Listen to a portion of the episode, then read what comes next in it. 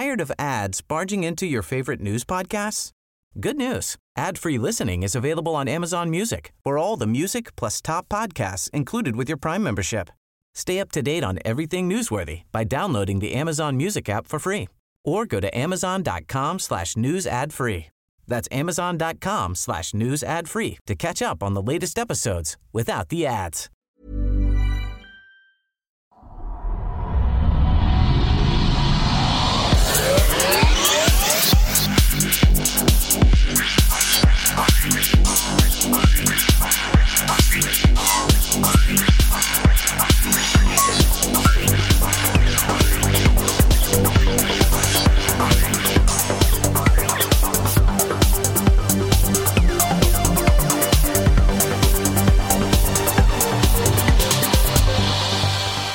Hej hej och välkomna till den skeptiska podcasten Kvack som är nyheter på skeptiska. Det är program nummer 235 för vecka 47 år 2017. David här som vanligt och även Frida. Hej Frida. Hej hej. Hej hej och Henrik. Nej men, ja god dag. Nämen. Chockad du lät. Ja. Du visste väl ändå att vi var här eller? Typ, jag hade nästan glömt av det. Ja, ja. Det är lätt hänt. Ja. Jag är jättefascinerad här. Jag sitter och tittar på en karta över UFO-sightings. Interaktiv karta. Man kan zooma omkring och titta och grejer. Det är väldigt fattigt i vårat område. Det är inte helt mycket UFOs här. Men det tänker jag. Jönköping. Oj, där utanför Borås. Spännande. Ja. Om man zoomar in så ser man mer. Spännande. Utanför Lerum. Borås. Och ja. Göteborg. Lerum, det är ju inte bra det. Mm. I princip överallt nästan. Lilla Edet då? Ja. Har de mycket? Nej, Stenungsund. Ja, nej, jag hittade precis den här förut.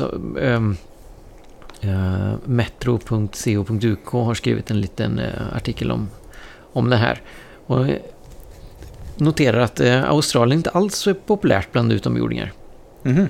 Jag har inte några besök där alls. De kanske inte heller gillar stora spindlar. Nej, det var precis det de kom fram till. Jag kanske inte tycker om spindlar.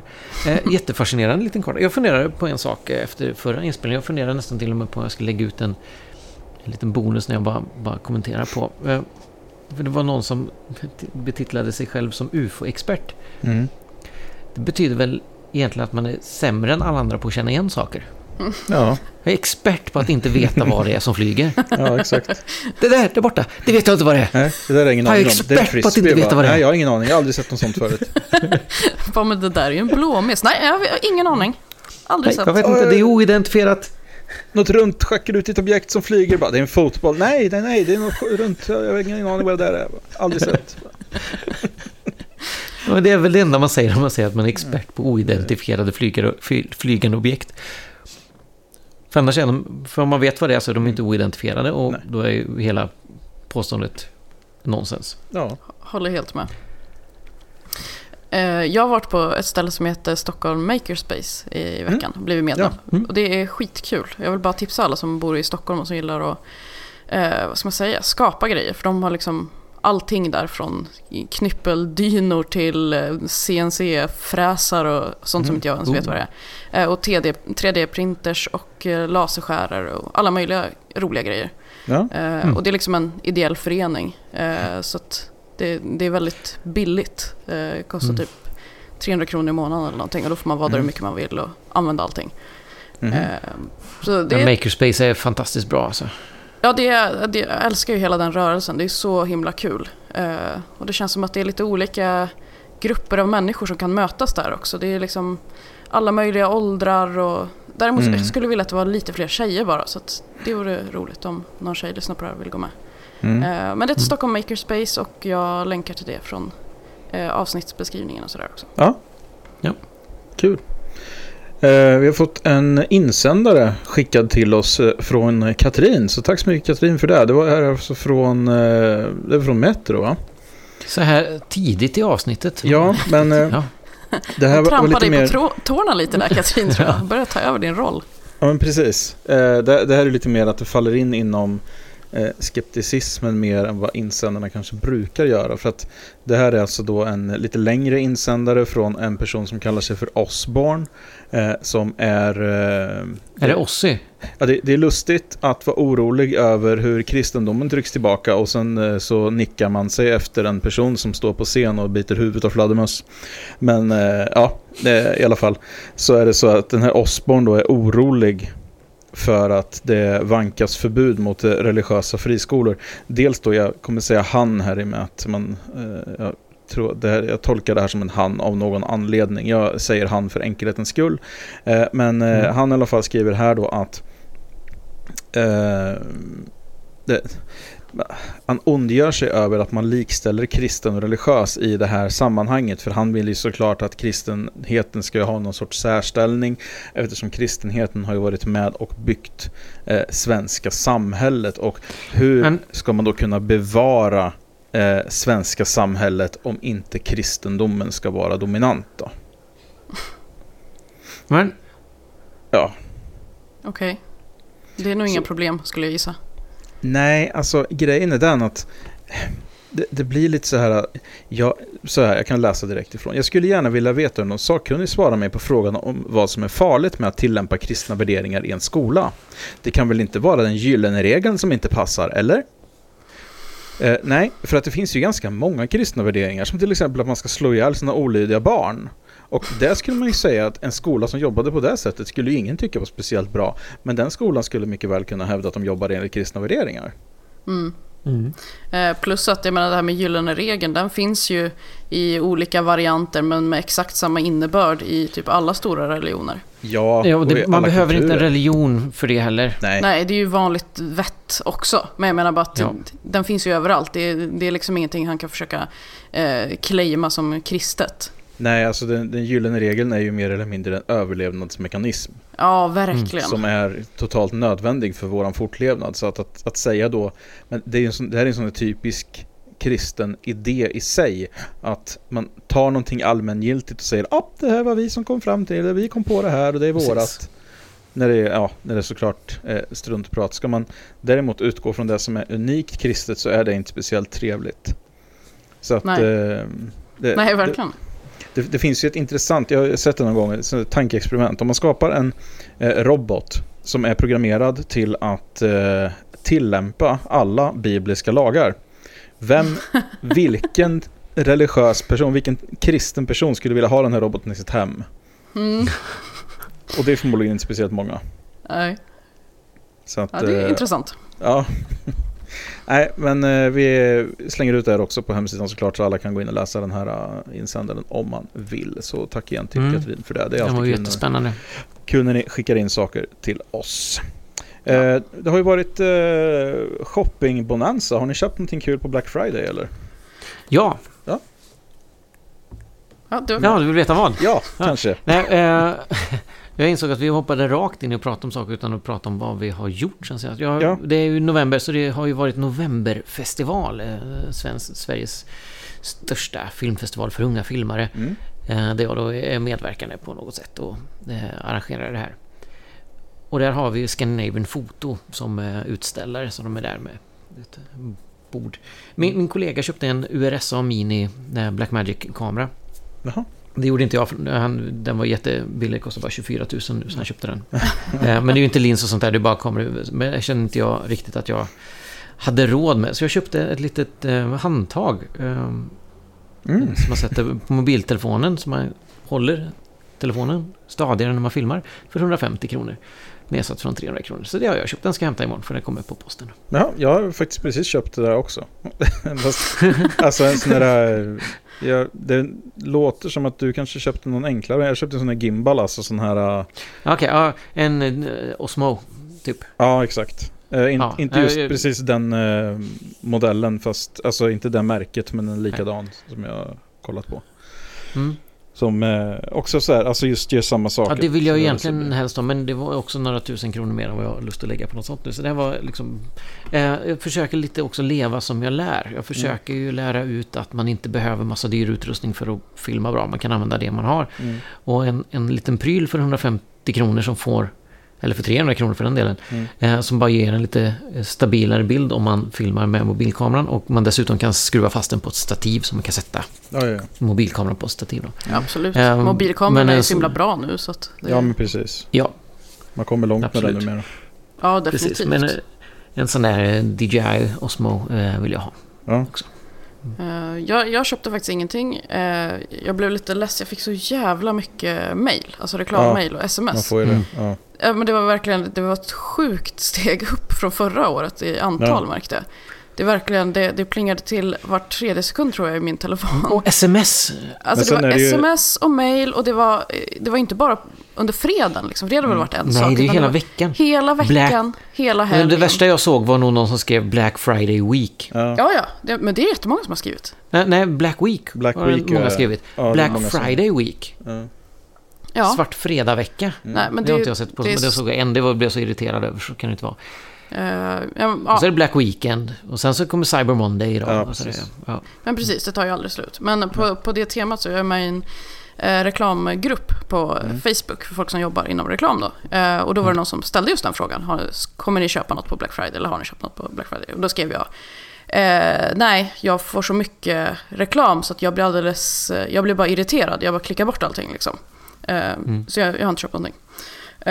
Och då var det en som svarade mig och bara: du kan ju bara avprenumerera på mejlen. Jag bara, okej.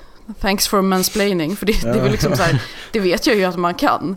Och hade jag aldrig velat ha mejlen så hade jag givetvis gjort det. Det är liksom ingen ny information för mig att man kan avprenumerera på mejl.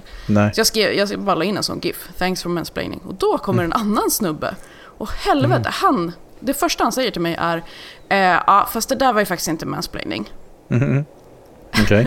Känner vi att man målar in sig själv lite i ett hörn när man ska börja förklara för mig vad mansplaining är? Ja, precis. En liten bit kanske. Ja. Sen fortsätter han, alltså, han och jag höll på att tjafsa i 2 timmar tror jag. Han skrev, på slutet försökte han liksom hjälpa mig och formulera mig. Han bara, men du borde ha skrivit så här istället. Och så skrev han så här flera meningar. Jag förstår att många skickar ut meddelanden under Black Friday. Jag tycker att det blev lite för mycket. Alltså han försökte spökskriva som jag borde ha skrivit istället. Okay. Och då kände jag också så här, okej, fast nu är det ju så att jag jobbar ju med kommunikation. Jag jobbar ju med att skriva. Det är liksom det jag skickar alla mina fakturor för, är att jag skriver. Ja. Jag tror inte att du behöver hjälpa mig med det här, och alla andra verkar ju förstå vad jag menade. Nämligen att man blir inte kanske köpsugen om man får 400 mejl, för då orkar man inte kolla på något till slut. Nej. Och det handlar inte om att jag behöver avprenumerera på mejlen, utan det handlar ju om att de har varit dåliga i sin kommunikation, för alla kommunicerar samma sak, och jag tycker inte att det är lockande då.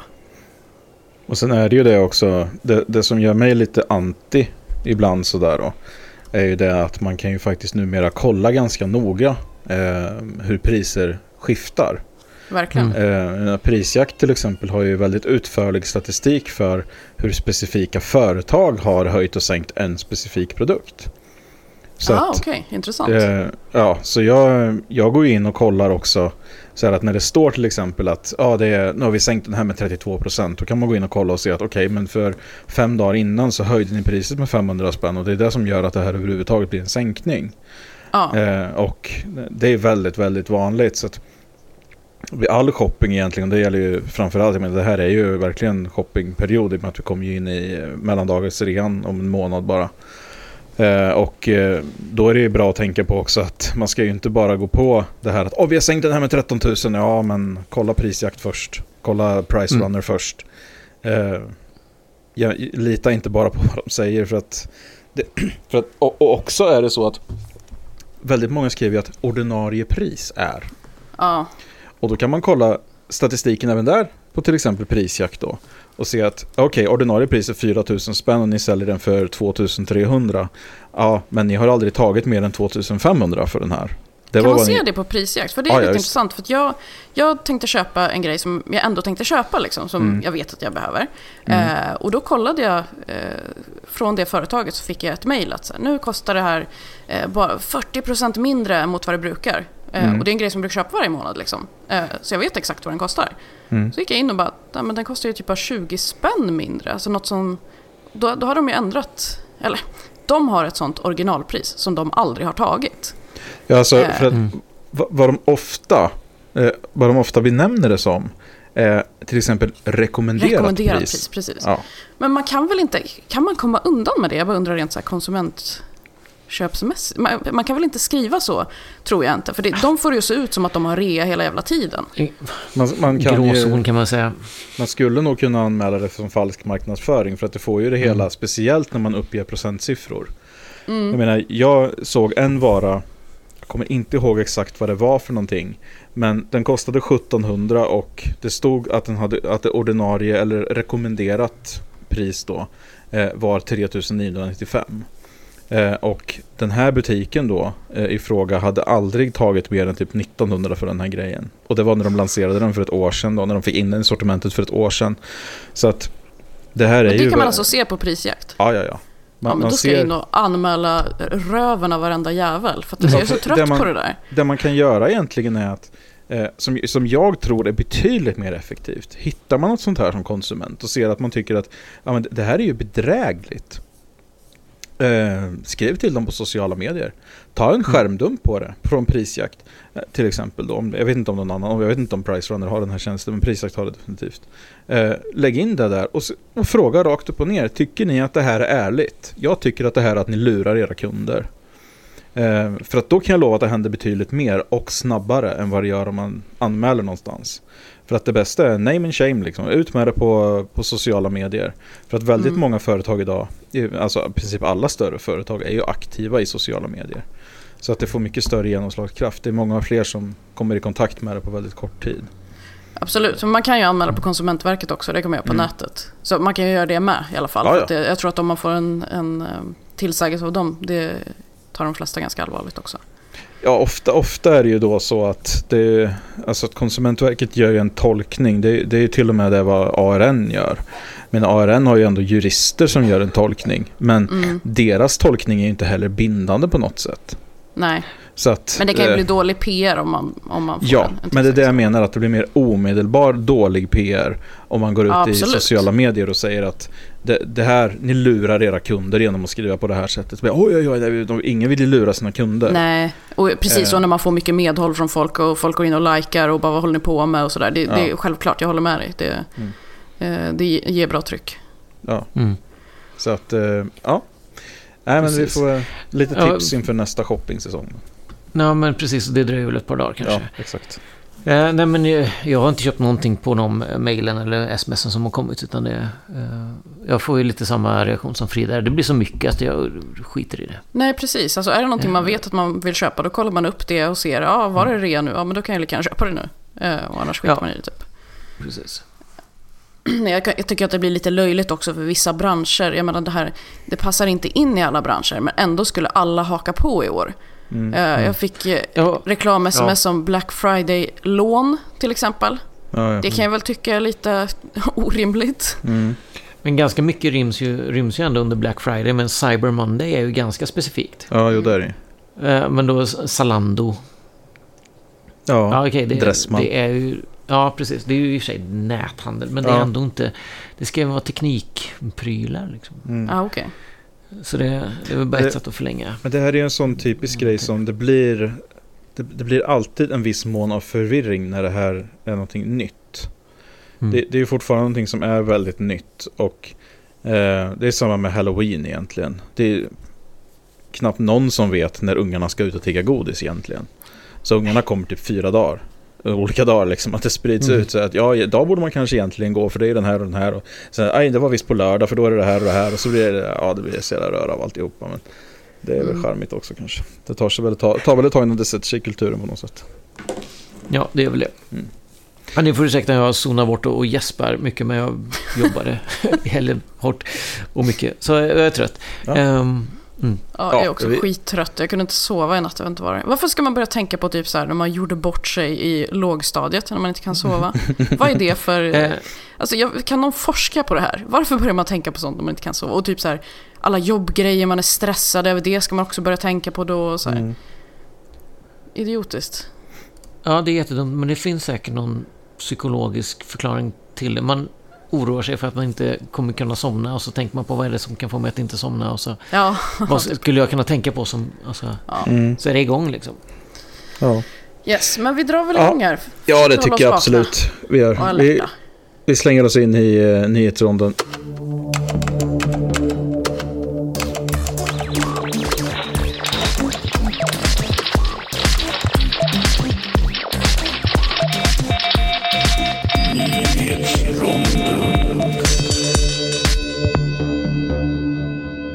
Vi ska börja med ekonomiprofessorn Gary Brester, som numera pensionerats men som tidigare var verksam vid Montana State University. Han har nu visat att EU har tagit skada av att förbjuda GMO-grödor. Det här har alltså påverkat produktiviteten negativt. Tidigare har man hävdat att produktiviteten inte har påverkats, men Brester har nu alltså visat att det har den absolut gjort. Så det kunde man kanske ha anat. Okej, så nu har man alltså bevisat att det inte är farligt och att det påverkar produktiviteten negativt att inte använda GMO. Ja. Ja, okej. Okay. Och ändå är folk emot det. Ja, det är klart. Ja, men det är logiskt. Mm. Mm. Och en rysk kosmonaut berättar för Russia Today att han var väl i och för sig kanske inblandad, för han har varit uppe på ISS, att man hittat bakterier på den internationella rymdstationen som inte kommer från jorden, och att det faktiskt kan röra sig om utomjordiska bakterier.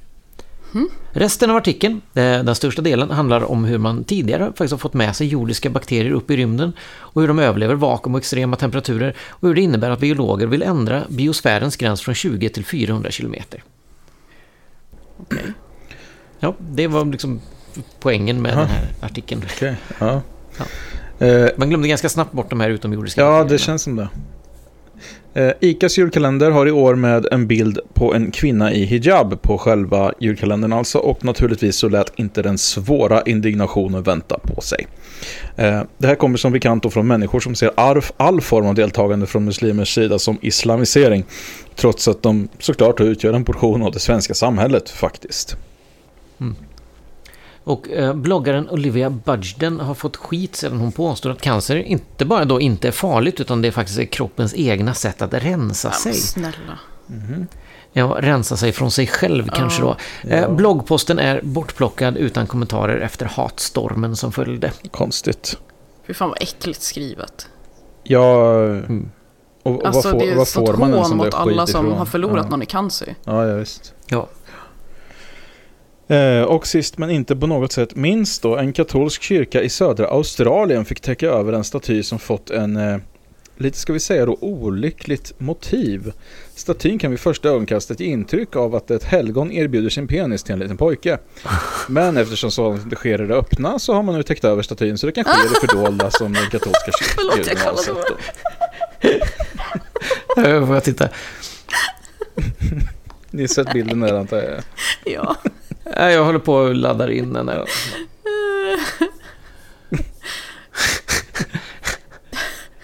Fantastiskt. Det påminner mig att jag tog en bild ur en tidning då. Det står ur Trolltans tidning. Mm. Fast det är väl från TT. Men det står citat, pastor, slutcitat, skickar våldsporr till frikyrkotjejer. Citaten där som jag tycker är lustiga. Unga kvinnliga ungdomsledare i flera frikyrkor har utsatts för sexuellt ofredande. De får anonyma försändelser hem i brevlådan med grov våldspornografi. Breven är undertecknade av, citat, pastorn, slutcitat, som önskar, citat, Guds frid, slutcitat. Ja, det är jätteundligt. Ja, verkligen. Vad behagligt. Ja. Det är verkligen otäckt. Ja, det är ju rent, det är ju trakasserier ju. Ja, ja, jag undrar liksom lite vad menades med citat, pastor, slutcitat, men ja. Ja, det visar sig där. Ja, det gjorde det.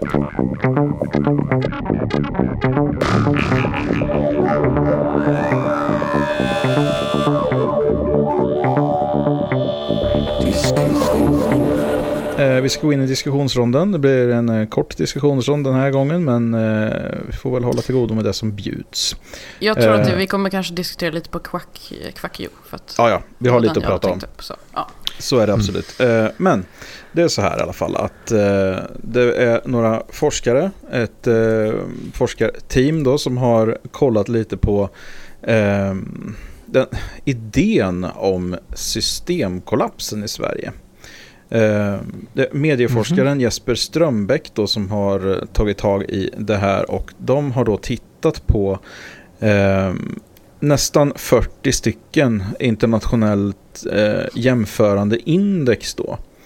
Som, alltså undersökningar helt enkelt på nationsnivå. Där man, det här, sådana säkert har ni säkert sett. Sådana World Economic Forum till exempel är väldigt bra på att göra sådana korta videos. Där de förklarar hur världsekonomin ser ut. Alltså så här, topp 7 länder för lycka och så här. Alltså med sådana index, där man, såna mätningar som faktiskt görs precis hela tiden. Och sådana här finns ju som sagt då... över ganska många olika saker, och då har man jämfört då de här nästan 40 stycken indexen då. Mäter bland annat demokrati, jämställdhet, social rättvisa, företagsklimat och inkludering. Och då är det då Jesper Strömbäck och så bland annat då Ann-Therese Enarsson som är vd på tankesmedjan Futurions som ligger bakom det här då. Men vad man har kommit fram till här då är att den här idén om systemkollapsen då, som propageras för på alla möjliga sätt och framförallt då från extrempolitiskt håll ska man väl säga, där det finns någon sorts vinning i att driva på den här idén om att Sverige är på väg att dö ut mer eller mindre. Och det började lite som den här insändaren vi började med att prata om här tangerade också, att det Sverige som vi känner till är på väg att försvinna. Men den här idén om systemkollapsen kan de här forskarna i alla fall då helt avfärda egentligen, för att Sverige ligger så fantastiskt bra till i princip vilket index man än tittar på. Att det finns, man säger så här då. Så det betyder i och för sig inte att man inte kollapsar, det betyder bara att man kollapsar mindre än alla andra. Ja, precis. Alltså, det skulle det kunna göra, men han säger så här då till exempel då, eller de säger så här då, som har forskat på det här. Om Sverige verkligen stod inför någon form av systemkollaps eller hade så stora problem som en del hävdar, så skulle Sverige inte genomgående ligga bland de 10 ledande länderna. Med andra ord, det som utmärker Sverige är inte ett land i kris. Det som utmärker Sverige är ett land som på flera olika områden tillhör det ledande i världen. Mm. Och det är ju så att man kan inte ha det där, ja visst, ekonomin går jättebra, men Sverige är på väg att kollapsa. Ja visst, alltså vi ligger bra till internationellt sett. Våran brottsstatistiken ser bra ut, brottsligheten går neråt, men Sverige är på väg att kollapsa. Det finns liksom inga sådana här sammanhang eller samband, utan sådana här är ju saker, det är ju faktorer som man kan peka på, till exempel att demokratin är på väg att försämras då, eller urholkas, va? Att yttrandefriheten begränsas, att ekonomin går dåligt. Det är sådana saker som går så att ett land på i viss mån kan kollapsa, för det kan ju ske, va? Så att hela principen är ju korrekt, alltså det kan hända, det är ingen alltså sak som de har hittat på det sättet, men att Sverige som ett av världens just nu mest framgångsrika länder skulle stå på ruinens brant, va? Det är ju då en total myt. Och jag såg en krönika om det här, det måste ha varit idag, just det här att som till exempel Sverigedemokraterna har ju tjatat om det här i 30 år nu. Ja. Och, det är ganska länge. Ja, och det är ju så här att det är ett hack i den skivan, va? För att det låter precis likadant hela tiden. Ja, men nu kommer det, och det här är ju folk som hoppas på den här kollapsen, för att det är då de vet att de kan kliva in och ta över, för att det är ju en makt det handlar om. Men så länge det inte sker, så visst, det finns ju alltid de i deras närhet på något sätt som tycker att jag såg en bil brinna på nyheterna, nu är det på väg, och vi är på väg att dö allihopa. Men om man hävdar någonting tillräckligt ihärdigt och tillräckligt fast, så tror ju de flesta att det är sant, va? Ja, de flesta verkar ju inte gå på det. Och det verkar ju ändå vara... i alla fall tillräckligt många så att de blir invalda. Ja. Precis. Och jag tänker också att det är så här... det är ju ganska lätt att hävda någonting som är så diffust, för att de säger ju inte konkret så här, vad är det som håller på att kollapsa i Sverige? Nej, vad pekar, för då har de ju inga siffror, utan då är det ju precis som du säger att nej, här går det bra och i det här fallet går det bra och så vidare. Utan det är ju, det de gillar att göra är ju att peka på enskilda händelser och säga, kolla på det här. det här hade vi inte i Sverige för 40 år sedan, eller vad det nu är för någonting. Nej, och grejen är den att även om man gör det så finns det ju siffror som visar motsatsen. Så att, och jag skulle ändå inte vilja leva i Sverige som det var för 40 år sedan. Nej, jag tror inte att de skulle vilja det heller faktiskt. Nej, och grejen är ju den att det är ju faktiskt vi som bestämmer vad vi tar med oss i livet. Det är ju vi som bestämmer vad vi ska ta med oss framåt. Va? Det är ju samhället som bestämmer vad som är värt att bevara och vad som inte är värt att bevara.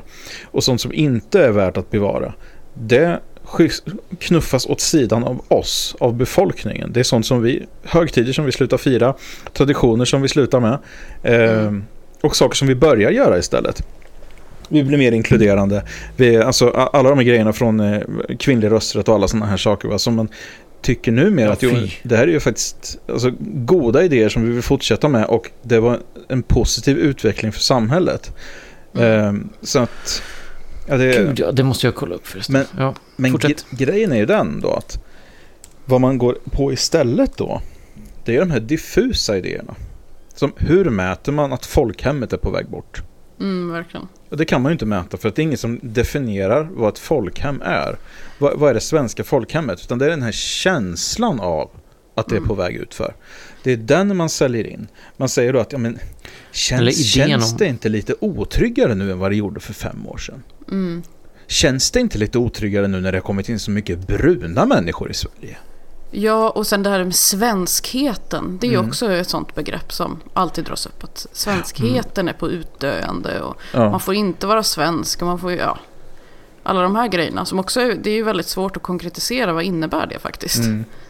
Alltså det är ju bara en känsla hos en person eller flera. Egentligen. Ja, och kommer då de här bruna människorna från andra kulturer och vill fira våra högtider, ja, då försöker de infiltrera och islamisera och ta över inifrån. Och vill de inte vara med, nej, då är de separatistiska och då kan de inte integreras och då har de ingenting här att göra. Då ska de också hem. Det finns ju ingenting, det är precis som den här julkalendern som jag pratade om här under notiserna egentligen. Att all form av deltagande ses som negativt. Och det kommer ju endast från människor som ser deras blotta existens som något negativt. Ja, för det är ju som du säger, om de håller sig utanför, om de bor i speciella områden och inte träffar några svenskar, liksom etniska svenskar eller vad man ska säga, då är det också fel. Jaja. Alltså, då är det ju så här, jaha, ni vill inte vara med i vårt samhälle, vad fan gör ni här då? Om de försöker vara med, då är det bara, vad fan ska du göra här, ta plats? Jag kommer här och ta våra jobb. Ja, men tyvärr så, man tror ju att det argumentet är ett skämt, men man ser ju mycket liknande sådana grejer ändå. Ja. Nej, för antingen så är man bidragstagare eller så försöker man ta våra jobb. Och det är lite svårt. Eller gärna både och, det tycker jag är bäst. Precis, men halvtidstjänst. Nej, så det... Men i alla fall så är det ju så att forskningen visar ju då, kan man ju trygga folk med kanske i viss mån då, att nej, vi står inte inför någon sorts systemkollaps, utan det går faktiskt ganska bra för oss. Jag tror tyvärr inte att de här människorna känner sig trygga av det. Utan jag tror att de skulle känna sig mer trygga om det var systemkollaps, för då skulle deras världsbild vara intakt. Ja, jag vet inte. Ja, men alltså jag tror också lite där att det är lite dit man vill. Att man sitter ju och vrider händerna av att oj, nu blev det ett terrorattentat här. Och nu kan vi späda på den här otryggheten som vi har sått under så lång tid.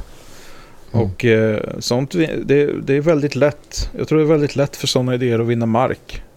Just när folk har en grundrädsla. Liksom. Ja. När du nämnde kvinnlig rösträtt så kom jag på, läste något som en kollega till mig skrev tidigare i veckan tror jag. Men han har också skrivit det här på tal om systemkollapsen. I natt brann 11 bilar i Borås. När ska människor och samhälle på allvar börja reagera? Vad ska hända innan något görs? Ska vi behöva leva med detta? Och vad kommer i nästa skede? Det är ingen som bryr sig. Och så den här idén om att det är inte någon som bryr sig. Ingen försöker göra någonting åt det. Den är också lite spännande. Ja. Det stämmer ju inte heller. Alltså, visst brinner det bilar ibland och det finns områden som är utsatta på olika sätt. Men det är inte så att de är lämnade åt sitt öde och att ingen bryr sig. Det görs jättelika insatser. Ja, det är klart. För att det inte ska vara så. Men för att det är det här som att har det inte lyckats så har man inte försökt. Nej. Det är också en skön inställning. Ja, och sen är det ju, det här kommer ju, sådana här grejer kommer ju ofta från personer som inte är pålästa alls i området, alltså inom ämnet, som inte har undersökt ens en gång vad görs. För hade man gjort det så hade man inte sagt så. Nej. Nej, och det som jag först kom att tänka på när du pratade om kvinnlig rösträtt, det har egentligen med MeToo-kampanjen och det här att göra. Mm.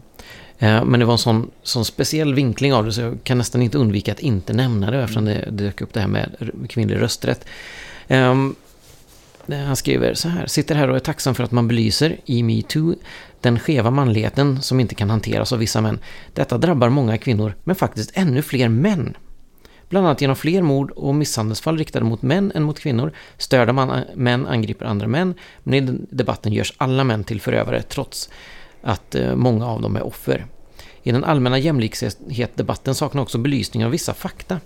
Fake news som inom vissa områden är helt accepterade och inte ifrågasätts. Till exempel när allmän rösträtt infördes, som sanning är etablerat att kvinnor fick detta långt senare än män. Sanningen är att män fick detta senare än kvinnor i Sverige. Mm. Hur var detta då? Jo, fram till 1920-talet var det betydligt fler män, dock inte alla, än kvinnor som hade rösträtt. Rösträtten var då inkomstrelaterad. På 20-talet infördes så kallad allmän rösträtt och beslut hade tagits vid olika tillfällen för de olika könen, men i val fick det vara vid samma tillfälle. Men alla män fick inte rösträtt. Direkt könsrelaterat var att män som inte gjort värnplikt av olika skäl inte hade rösträtt. Dessutom saknade fånga rösträtt och nästintill alla dessa var och är män. Och sen är det någonting om att det är någon myt om att kvinnor missgynnar i pensionssystemet och kvinnor får mer utav sjukvårdssystemet och sådär. Mm-hmm. Alltså face slap grej. Mm-hmm. Mm. Sen kommer en professor med också kollega och kommenterar: ja, rätt ska vara rätt. Har du sedan källanvisningar blir det ännu bättre. Det var ganska bra. Ja, det var en bra kommentar på det. Men jag fascinerade med den vändningen av... Men det är faktiskt mest synd om män. Mm. Ja. Det är väl jättebra att man tar upp den frågan också, så jag har inga problem med det. Men att det ska kännas som att man måste ta sig in under den här MeToo-hashtaggen. Ja, precis. Att man måste... kidnappa, liksom. Som jag säger, men vi får alltid höras. Vi behöver inte höras nu. Vi behöver inte höras i det här. Vi kan ta något eget kring det. Absolut. Mm. Ja, det finns tid. Ja, absolut. Och det är så. Den kommentaren har man ju sett. Jag har sett den många gånger i den här MeToo-kampanjen. Men våldet mot män måste ju också få höras. Ja, det är ingen som har sagt att det inte får höras. Men det här är en annan kampanj. Mm. Det är så otroligt märklig inställning egentligen, men det är väl det här vanliga manliga privilegiet då, som jag säger. Ja, det är ju det. Någon annan får höras. Ah! Ja, det är jobbigt. Ja, men att jag kidnappade den där, men jag kom att tänka på. Ja, nej, men det är väl helt synonymt, men det är just det här idén om att så fort strålkastarljuset försvinner från mig som man i 2 sekunder så måste jag ansträngt skohorna tillbaka det till mig. Men strålkastarljuset är ju på er män. Ja, hela tiden. Som förövare, visserligen, men ändå. Ja, men precis. Ja. Ja, vi är väl klara med just diskussionsdelen kanske. Vi ska väl slänga oss in apropå det här då i Kvack You då. Mm. Hör vi entusiasmen. Men alltså, min hjärna började brinna när jag såg det här, tror jag. Alltså det...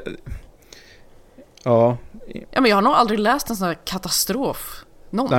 Nej, faktiskt. Jag får hålla med. Jag har inte läst den än, så jag kan säga så här att det här det är så osammanhängande och svamligt så att det är väldigt, väldigt jobbigt att läsa. Men det är ju lätt, man ska inte dra det här demenskortet bara för att han som har skrivit det här är väldigt, väldigt gammal. Men någon redaktör borde ju kanske ha klivit in bort här. Vissa grejer i alla fall. Ja, som i alla absolut fall så här. Inte hör hemma. Lite kontext här. Och det är Staffan Heimersson som har skrivit en kolumn i Aftonbladet. Aftonbladet är som vanligt då väldigt tydliga med att det är skribenten som står för åsikterna som förs fram och inte Aftonbladet. Och det har väl aldrig tjänat dem så väl som just idag kanske. Jag undrar, brukar den texten verkligen vara rödmarkerad? Det kändes som att de vill vara extra tydliga här. Att det är så här, det här är inte vi som tycker. Ja. Nej, men varför tar de in det i sin tidning om de inte på något sätt står bakom det? Alltså... Jag kan säga så här att Andrew Valdén har skrivit en kolumn också om världen blir bara krångligare, men för vem? Där har de ingen sån text. Men ja, i alla fall. Texten är befogad, för att vad Staffan Heimersson gör här då i alla fall i korta drag, för att det här är väldigt, väldigt svamligt. Det är väldigt utsvävande. Det är väldigt svårt att få något enhetligt sammanhang här i vad han egentligen pratar om. Men kontexten eller kontentan utav det hela är att han börjar med att jämföra MeToo-kampanjen med häxjakt då. Och sen så går han vidare till att... Som en bokstavlig häxjakt eller en... Mer eller mindre bokstavlig, ja. Och sen jämför han det här då med Stalins utrensningar i slutet på 30-talet. Inte bara jämför, han typ likställer det. Han skriver att det är väldigt mycket likheter. Ja, precis. Att de medlemmarna i kommunistpartiet blev anklagade för opreciserade brott. Bevisen svarade ospecificerade vittnen för. Och det, okej, det här är motsatsen. Det här är folk som säger att jag utsattes för det här av honom. Och många av förövarna säger ju också, ja, det gjorde jag. Alltså, det är ju inte så att alla anklagade säger, men jag har aldrig gjort det här. Förvånansvärt många har ju faktiskt erkänt att ja, absolut. Sen försöker de ju liksom snacka ner, ja men det var inte så farligt och det var, man var lite full och det var lite ditten och datten så, men jag menar, det är inte som att de säger att de aldrig har gjort de här grejerna, många av dem. Precis, det är ju så. Och han skriver så här också innan det här då, precis, så skriver han så här, det här är en liten sån här golden nugget. Jag är motsatsen till sexist när jag noterar att mycket i häxjakten i Salem påminner om MeToo. Alla vill vara offer. Och det här är väl det är ju så fantastiskt jävla cyniskt att säga att alla vill vara offer, för att man går ut, alltså det här är ju precis som du säger, Frida, det här är ju folk som har sagt det här gjorde han, och de har sagt ja, jag gjorde det där. Ja. Vem i det här vill ha utsatts för de här grejerna? Jag vet inte. Vill Sissi Wallin ha drogats och våldtagits av Fredrik Virtanen? Hey, I'm Ryan Reynolds. Recently, I asked Mint Mobile's legal team if big wireless companies are allowed to raise prices due to inflation. They said yes. And then when I asked if raising prices technically violates those onerous two-year contracts, they said, what the f*** are you talking about, you insane Hollywood ass So to recap, we're cutting the price of Mint Unlimited from $30 a month to just $15 a month. Give it a try at mintmobile.com/switch. $45 up front for 3 months plus taxes and fees. Promo rate for new customers for limited time. Unlimited more than 40 gigabytes per month. Slows full terms at mintmobile.com. Tired of ads barging into your favorite news podcasts? Good news. Ad-free listening is available on Amazon Music for all the music plus top podcasts included with your Prime membership. Stay up to date on everything newsworthy by downloading the Amazon Music app for free. Or go to amazon.com/newsadfree. That's amazon.com/newsadfree to catch up on the latest episodes without the ads. Ja, det har ju säkert gett henne så mycket fördelar, verkligen. Ja, hon har blivit uthängd och utskälld och anklagad för att vara en lögnare och kallad diverse saker. Ja, och nu senast då presenterad som en person som ville vara ett offer då. Ja, precis. Alltså det är ingen som vill vara ett offer. Det är ingen som önskar det här på någon annan. Och jag såg det här på Twitter att det är fascinerande då hur många av MeToo-kampanjens kritiker har önskats bli våldtagna av de som har utsatts för det här. Så fort någon går ut, om det kommer ut i media att det här och det här har hänt, den här personen har blivit förhållanden när de omvända. Vi har alla sett de här grejerna när till exempel högerextrema personer går ut och säger att jag hoppas du blir våldtagen när du inte tror på de här grejerna. Ja, du som inte tror på statistiken jag just dragit ur röven, jag hoppas du blir våldtagen. Den typen av retorik är det väldigt ofta. Jag misstänker att ingen tjej som läser det här, som har vågat starkt nog våga gå ut med sin historia och berättat för folk om de grejerna som hon har utsatts för, kommer gå ut nu och skriva någon jävla rant om att Staffan Heimersson borde bli våldtagen som får se hur det är. Nej. Så att, och det här är någonting som de här tjejerna utsätts för. Alltså dels som de utsätts för det rent fysiskt. Men sen kommer det ut folk också som likt Staffan Heimersson tar förövarna i försvar. Och säger att men det var ju inte så farligt. Jag hoppas du blir våldtagen på riktigt så du får se hur det är. Alltså, Lisa Röstlund, hon skrev en tweet om honom. Så här skrev hon och länkade till artikeln. Minns när denna herre besökte redaktionen en sommardag. Tog alla manliga reportrar i hand. Mig, enda kvinnliga på plats, nöp han istället i kinden. Ja. Nej, men han är inte sexist. Det känns väl talande, tycker jag. Ja, precis. Och det och grejen är den då att sen efter det här kommer det också då han det är som att nu bara det blir bara kaos mellan öronen på han. Alltså det är som att det alltså bara... innan så var det ändå så här, han hade någon slags röd tråd även om den var korkad liksom. Men efter så bara när han började prata om Björn Borg. Ja. Va? Och skatteparadis i Jersey och ja, det var förtalsgrejer och det var prostitution. Grejen är den i alla fall. Han sammanfattar det här i 4 stycken, vad jag tolkar. Det här är punkter alltså. Som han tycker då att det här är effekten som kommer bli utav det här. Och håll i er. Vi börjar med nummer 1 då. Indignation över pojkars drullighet och identifikation med kvinnors utsatthet skapar rea på att sparka folk. Att alltså det här har gjort då att att det är lättare att göra sig av med personal då. Att indignation över pojkars drullighet. Ja, det är också så här pojkars drullighet. Och det är så liksom... här det ska ursäktas på de mest banala och idiotiska sätt för att män ska kvoteras in i styrelser, män ska ha högre löner, män ska ha större fördelar. Men uppenbarligen så förstår män ingenting om hur man ska bete sig. För att så fort såna här grejer kommer fram så jag är helt... Jag förstår ingenting av hur man kan prata med folk. Så då är det som Martin Timell då, som på fullaste jävla allvar kan påstå att han har gått runt i 20 år. Oj, jag har gått runt och varit rolig gubbe och pratat så här lite skojigt med folk och kallat dem för fitta och tryckt upp dem mot väggen och tagit lite bröst och sånt. Men det är sånt man gör i min bransch. Nej, det är faktiskt inte det.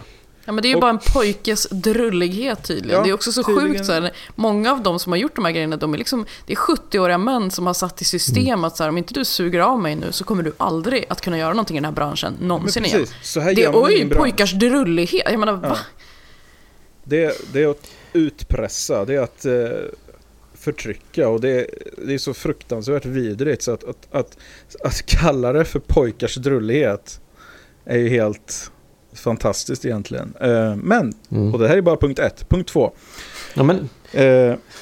Nolltoleransen, speciellt mot den konstnärliga sektorns stjärnor, gör Sverige till ett kulturellt kalhygge. Det där kan vara den dummaste meningen som någonsin har formulerats. Precis. Jag säger inte att det är det, jag säger att det kan vara det. Ja. Den är helvete vad korkat. Ja. Vilka stjärnor är det han kommer sakna så himla mycket så att kvinnor ska behöva sätta sina kroppar till? Ja. För att det är så viktigt för honom att de ska vara kvar. Och att säga då att han säger ju här att det här förekommer. Mm. Men en nolltolerans mot sexuella trakasserier. Ja. I alla fall är det stjärnor. Ja, skulle göra Sverige till ett kulturellt kalhygge. Alternativt att det kanske lämnar utrymme till stjärnor som inte behöver förtrycka och kränka andra människor för att överhuvudtaget göra sitt jävla jobb. Ja, eller kvinnor som kanske David. Kan då få bli stjärnor för att de vågar ta plats och inte kanske lämna bransch för att de blir trakasserade. Ja. Det är som att han tänker att alla de här gubbarna som sitter på sina piedestaler, det är liksom det enda vi kan ha. Har vi inte det så har vi ingenting. Det Exakt. Stämmer ju inte. Det lämnar ju plats för andra. Sverige är tydligen ett kulturellt kalhygge utan de här männen som gör de här grejerna. Kvinnorna som är utsatta för dem, som skulle florera ännu mer och synas ännu mer och orka verka ännu mer om de inte utsattes för de här kränkningarna. Det spelar honom tydligen ingen som helst roll. För nej, de tillför ju ingenting ändå. Jag orkar inte. De verkar ju inte tillföra någonting överhuvudtaget. Sverige skulle bli ett kulturellt kalhygge, säger han uttryckligen. Jag litar inte riktigt på hans inställning om kultur. Nej. Om man säger så heller. Men vi har ju faktiskt 2 punkter kvar. Punkt nummer 3. Prostitutionen ökar. Män känner att betald sex är juridiskt säkrare än kärlek hittad på kalas, datingsajter och arbetsplatsen. Jag tar tillbaka. Det här är den mest korkade meningen någonsin. Så att kärlek är ju besvarat. Ja, det kan ju faktiskt vara värt att påpeka på något sätt. Ja, man kan känna kärlek själv. Man kan bli så att säga olyckligt kär i någon, tycker att man blir intresserad av någon som inte är intresserad av en tillbaka. Fine, det kan man göra. Men att tycka då att ja, henne är jag intresserad av. Jag antastar henne i kopieringsrummet nu på kafferasten, så får vi se om det bemöts, om det är positivt bemötande tillbaka här. Hon kanske också är intresserad. Och det här kanske är hennes grej. Och svaret på det är såklart nej då.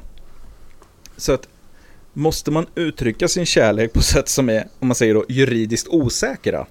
Ja, det är en väldigt rimlig fråga. Plus att det är så här, män känner, blir inte ni lite kränkta över att han uttalar sig om att ni hellre skulle köpa sex än att våga liksom bli kär i någon som ni träffar på ett kalas? Ja, men alltså, men det är så dumt på så jag känner liksom ingen. Nej, det är fruktansvärt nedvärderande mot män att uttrycka sig på det här sättet. Nej, men han är ju så dum på så många sätt att det liksom går inte ens att ta åt sig av det. Jag tolkar det här på ett lite annat sätt ändå. Om man säger så här. Det är juridiskt osäkert att gå in i en kärleksrelation. Så vad gör jag istället? Jag går till en sexarbetare. Vad är kvinnan till för? Ja, om sex. Enda skälet för mig att gå in, det är vad jag är ute efter i livet. Om jag är ute efter en kärleksrelation, så är jag inte ute efter en renodlad sexuell relation. Det får jag om jag går till en sexarbetare. Och vad han säger här är att okej, det blir lite för juridiskt osäkert. Jag är lite för dålig på det här med kärleksrelationer. Jag förstår inte riktigt signaler eller överhuvudtaget hur man beter sig mot andra människor, som man faktiskt kommer ganska långt med om man ska inleda en kärleksrelation. Att ha litet jävla hyfs och folkvett och respektera kanske den andra parten som en tänkande, fungerande individ, ungefär lite som jag själv. Kan jag applicera de grejerna som jag tar för givet i mig själv på den här andra människan, så kommer jag faktiskt ganska långt. Absolut, jag tycker det säger ju någonting också att han byter ord. Han säger, män känner att betald sex är juridiskt säkrare än kärlek hittad på. Alltså, det är ju två olika saker. Definitivt. Det finns ju en anledning till att han byter ordet där. För annars hade han lika gärna kunnat sagt då att män känner att betald sex är juridiskt säkrare än sex hittad på bla bla bla. Om det skulle vara så att män känner så, ja, men då får ni fan se hur ni uppför er. Så jävla svårt är det väl inte förstå om den andra personen är med på det. Och ett litet tips kan ju vara att droga inte personen mot dennes vilja. Det är precis, för det här som diskuteras inom ramarna för MeToo-kampanjen, det är ju inte att han var lite creepy på en dejt, utan det förekommer ju såklart också. Men det som har kommit fram är ju såna här grejer som att man säger att men i våran bransch gör man så här. Ska du bli någon inom partiet, så är det bäst att du tar av dina kläder. Det har ju ingenting med det han beskriver och gör. Det är som att han precis har totalt missat vad allt det här handlar om. Ja, det har han. Och det, Alltså jag förstår inte riktigt, men vi har det. Jag förstår inte riktigt honom alltså. Nej. Punkt 4. Och det är en punkt till. Yes. Och jag kan säga så här, den gode Staffan har haft goda smaken att spara det bästa till sist. Nej. 2 generationer unga människor kommer i en framtid att klandra oss för att de förlorat chansen till sexualitetens glädje. Va? Yes. Va? Men alltså, nej, men, han... Så han är ju den andra... Nu alltså, när vi inte får kränka er kvinnor längre, Frida, ska du ha klart för er. När vi inte får våldta er när ni är påverkade av droger och alkohol, så kommer generationer framåt se ner på oss för att vi har tagit ifrån dem sexualitetens glädje som uppenbarligen är i princip en form av nekrofili där vi har sex med kvinnor som inte är längre vid medvetande. Mm. Och det är ju, som man vet, höjden av sexualitetens glädje då. Så att, men han är ju den andra gubben som uttrycker sig på det här sättet inom MeToo, att det är så här: vi får inte den här härliga fulla farbron på en fest, kommer du ihåg han? Ja, precis. Mm. Han fick väl också kvack ut i det, men det är så sjukt att man så här, att man kan tänka så. Men det här tycker jag ju ändå är att ta det på många sätt några steg längre. Ja, definitivt. För att han säger alltså att så länge vi inte är villiga, och nu när vi ändå på något sätt kollektivt har satt ner foten för det här, och han menar ju då att det här kommer vi straffas för, och framtida generationer kommer att se ner på oss för att vi satte ner foten mot sexuella trakasserier mot kvinnor. Mm. Eftersom det på något sätt då skulle förta då sexualitetens glädje. Och det här är ju så idiotiskt så att det är nästan svårt att sätta ord på det. Oh. Alltså det är svårt att bemöta ett sånt här genomuselt argument. För att det här är inte ens ett argument, det här är ju ett påstående. Han påstår sig veta hur två generationer fram kommer att känna inför den här MeToo-kampanjen, och vad han grundar det här på. Det vore ganska intressant att veta. För att det är uppenbarligen, alltså ärligt talat, och det är ju ingenting. Han har ju dragit det här ur röven bara. Han försvarar ju förövarna genom att lägga skulden på dem som säger att nu räcker det. Mm. Och det här är ju något så fruktansvärt vidrigt, måste jag säga. Så att jag tycker att Staffan Heimersson är uppenbarligen en dålig människa, skulle jag säga. Normalt sett så bemöter vi såna här grejer som alltså snedsteg nästan som folk har gjort. Men det här visar, tycker jag, en sån rutten jävla karaktär. Så att Staffan Heimersson, kvack you, och du kan dra åt helvete, ärligt talat. Alltså, för det här är så, det är så fruktansvärt idiotiskt. Och att Aftonbladet överhuvudtaget, visst, de kan ha en liten röd blänkare i början och säger då att nej, vi står inte för det här. Nej, tro fan för att ni inte gör det. Ni släpper ju fram den här skiten. Han är alltså etta på mest läst på Aftonbladet. Aftonbladet behöver ta tag i det här. Det kan inte bara stå att det här kommer från skribenten. Ja, det är hans namn som står på det, men det är eran jävla tidning. Och, det är inte som att alla får publicera vad de vill där. De väljer ju ändå ut. Jag menar, något publicistiskt ansvar måste de ju ta ändå. Ja, 100%. Jag menar, Staffan Heimersson är uppenbarligen en idiot. Va? Och de släpper fram honom i det här och ger tyngd till alla de här påståendena han kommer med. Till folk som sitter hemma och tycker att det här kommer ju inte bli sluta bra. Och nu har det här gått för långt och bla bla bla bla bla. Men... Kan jag inte få läsa sista meningarna i hans text här? För den är så talande för hur förvirrad den här texten är. Jag och min kille satt och läste det här. Vi förstod ingenting. Så jag kan bara avsluta. Ja. Det här avslutar alltså hans text med allt det här som har varit innan då. Mm. Utan åtalshot kunde själsläkaren Moltas Eriksson, som sångaren Bobo Slacke i Helmer Brydds Eminent Five Quartet, sjunga om en man som shoppade kaviar, blombukett och chokladask och därigenom investerade i ett möte hemma hos en kvinna. Citat 365 och 57 till ingen nytta, för där låg hon redan naken i tamburn. Aj, aj. Så det var slutet på hans text. Känner vi att det var relevant? Logiskt? Nej, ingenting. Nej, här har vi alltså överhuvudtaget. I det här då, i den här sångtexten som man citerar här, så har vi uppenbarligen en kvinna som villigt ingår i kanske då en sexuell relation. Ja. Och det är det här som människor som Staffan Heimersson inte kan greppa. För jag tror inte att han riktigt ser skillnaden här.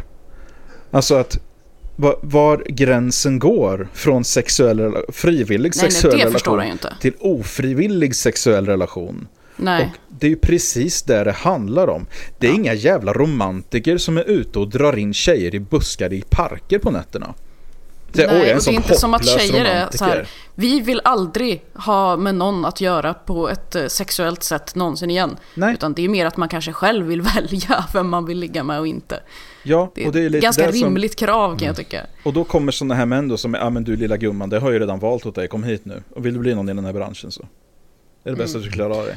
Så att, grottmännen minsann, de klubbade ner sina kvinnor och drog in dem i grottan, och så vill vi att det ska fortsätta vara. Ja. Ja, det... ja, men det var en väldigt förvirrad text. Det var bara det jag ville få fram, att det är liksom, han slänger in massa grejer som inte riktigt förklaras på något sätt vad kopplingen eller syftet är, och det är inte någon vidare källor heller, utan det är ju mest bara draget ur öven och allting. Ja, det är brödtext som på något sätt ska ge en intellektuell tyngd och får att verka som att det här, den här skiten till krönika är mer genomtänkt än vad den är. Mm. Så att, och vi kan väl säga att det gick väl så där kanske. Hoppas att Aftonbladet reagerar på det här, för det här kampanjen är alldeles för viktig för att de ska hålla på och skita på den med såna här värdelösa jävla krönikor. Ja, tvära kast kan vi väl säga. Vi ska gå vidare och gå in på 1000 kvack istället, som är betydligt mycket trevligare. Och det handlar väl egentligen bara om att vi ska gratulera Emma Frans.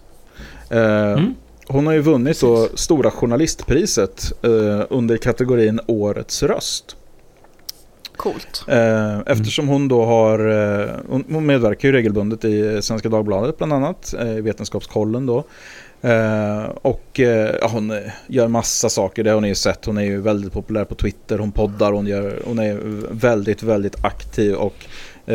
sprider det här vetenskapliga tänket, och tycker ju också då att hon sprider också den här idén om att journalism ska fungera som vetenskap på många sätt, alltså källkritiskt på samma sätt, och alltså att det ska vara lite samma tänk där, och det kan man väl skriva under på, antar jag.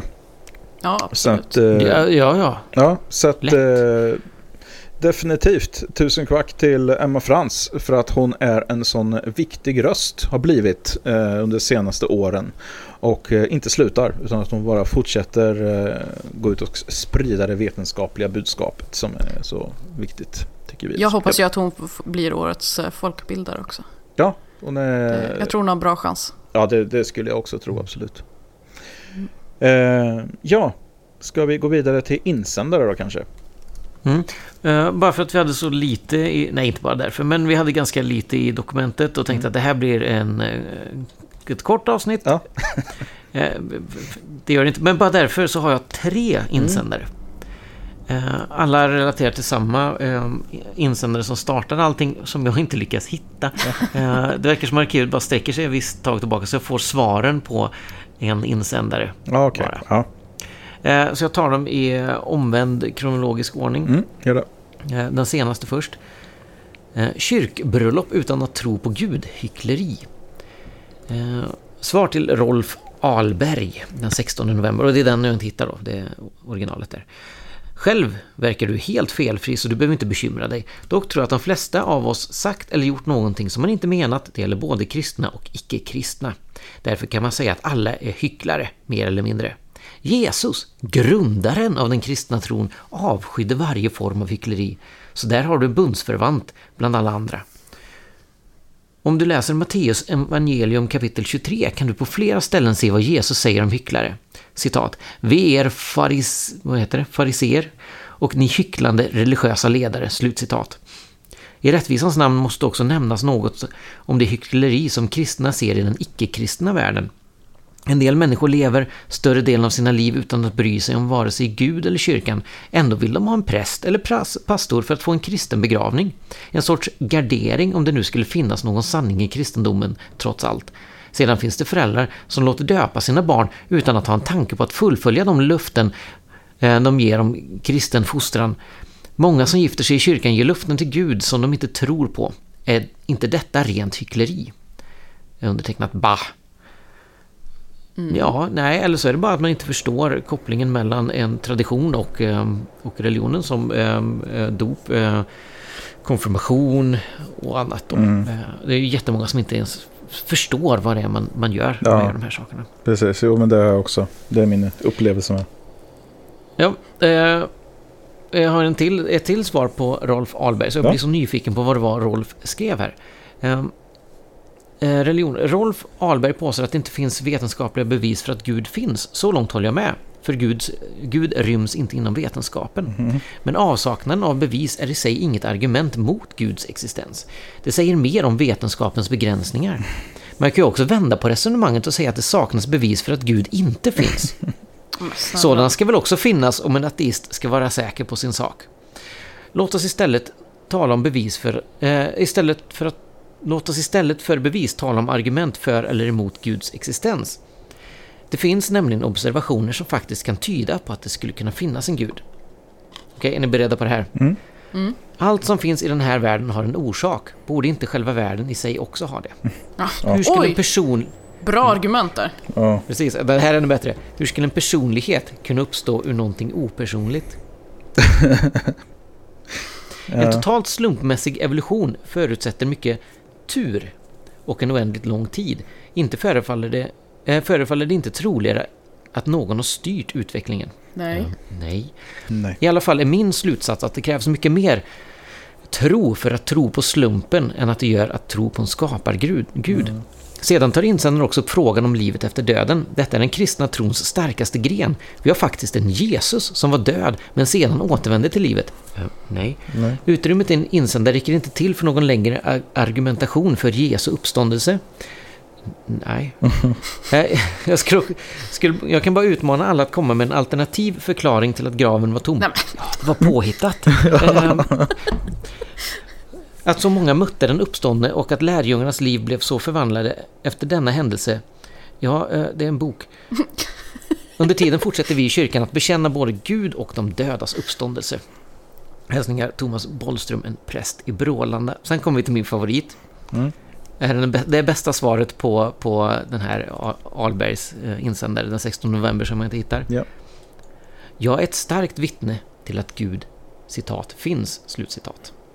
Rolf, så underligt det är. Jag som talade med Gud i morse.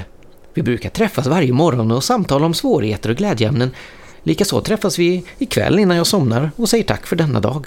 Jag är ett starkt vittne till att Gud, citat, finns, slutcitat.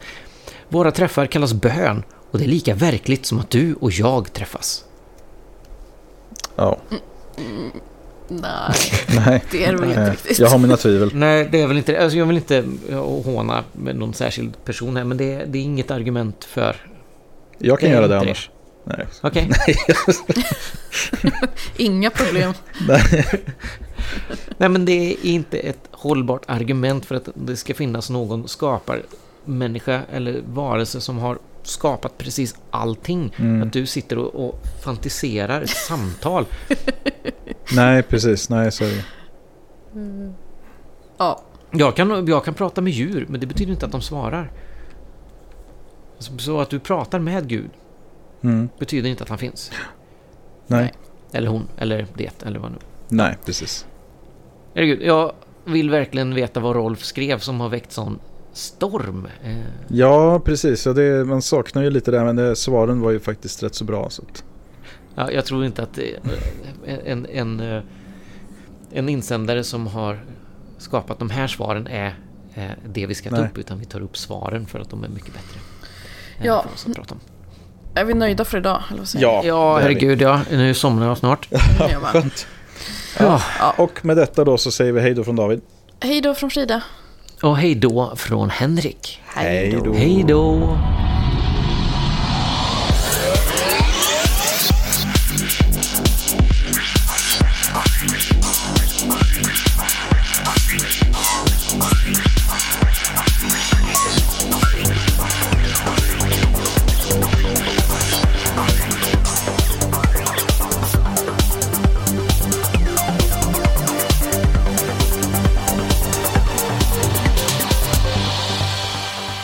Lyssna på den skeptiska podcasten Kvack som är nyheter på skeptiska.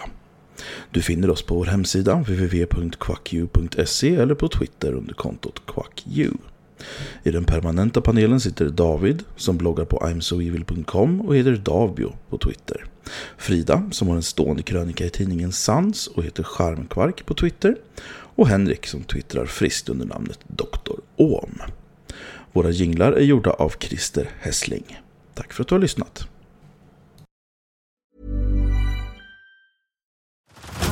Head over to Hulu this March, where our new shows and movies will keep you streaming all month long. Catch the award-winning movie Poor Things, starring Emma Stone, Mark Ruffalo, and Willem Dafoe. Check out the new documentary, Freaknik, The Wildest Party Never Told, about the iconic Atlanta street party. And don't miss FX's Shogun, a reimagining of the epic tale, starring Anna Sawai. So, what are you waiting for? Go stream something new on Hulu. Tired of ads barging into your favorite news podcasts? Good news. Ad-free listening is available on Amazon Music for all the music plus top podcasts included with your Prime membership. Stay up to date on everything newsworthy by downloading the Amazon Music app for free or go to amazon.com/newsadfree. That's amazon.com/newsadfree to catch up on the latest episodes without the ads.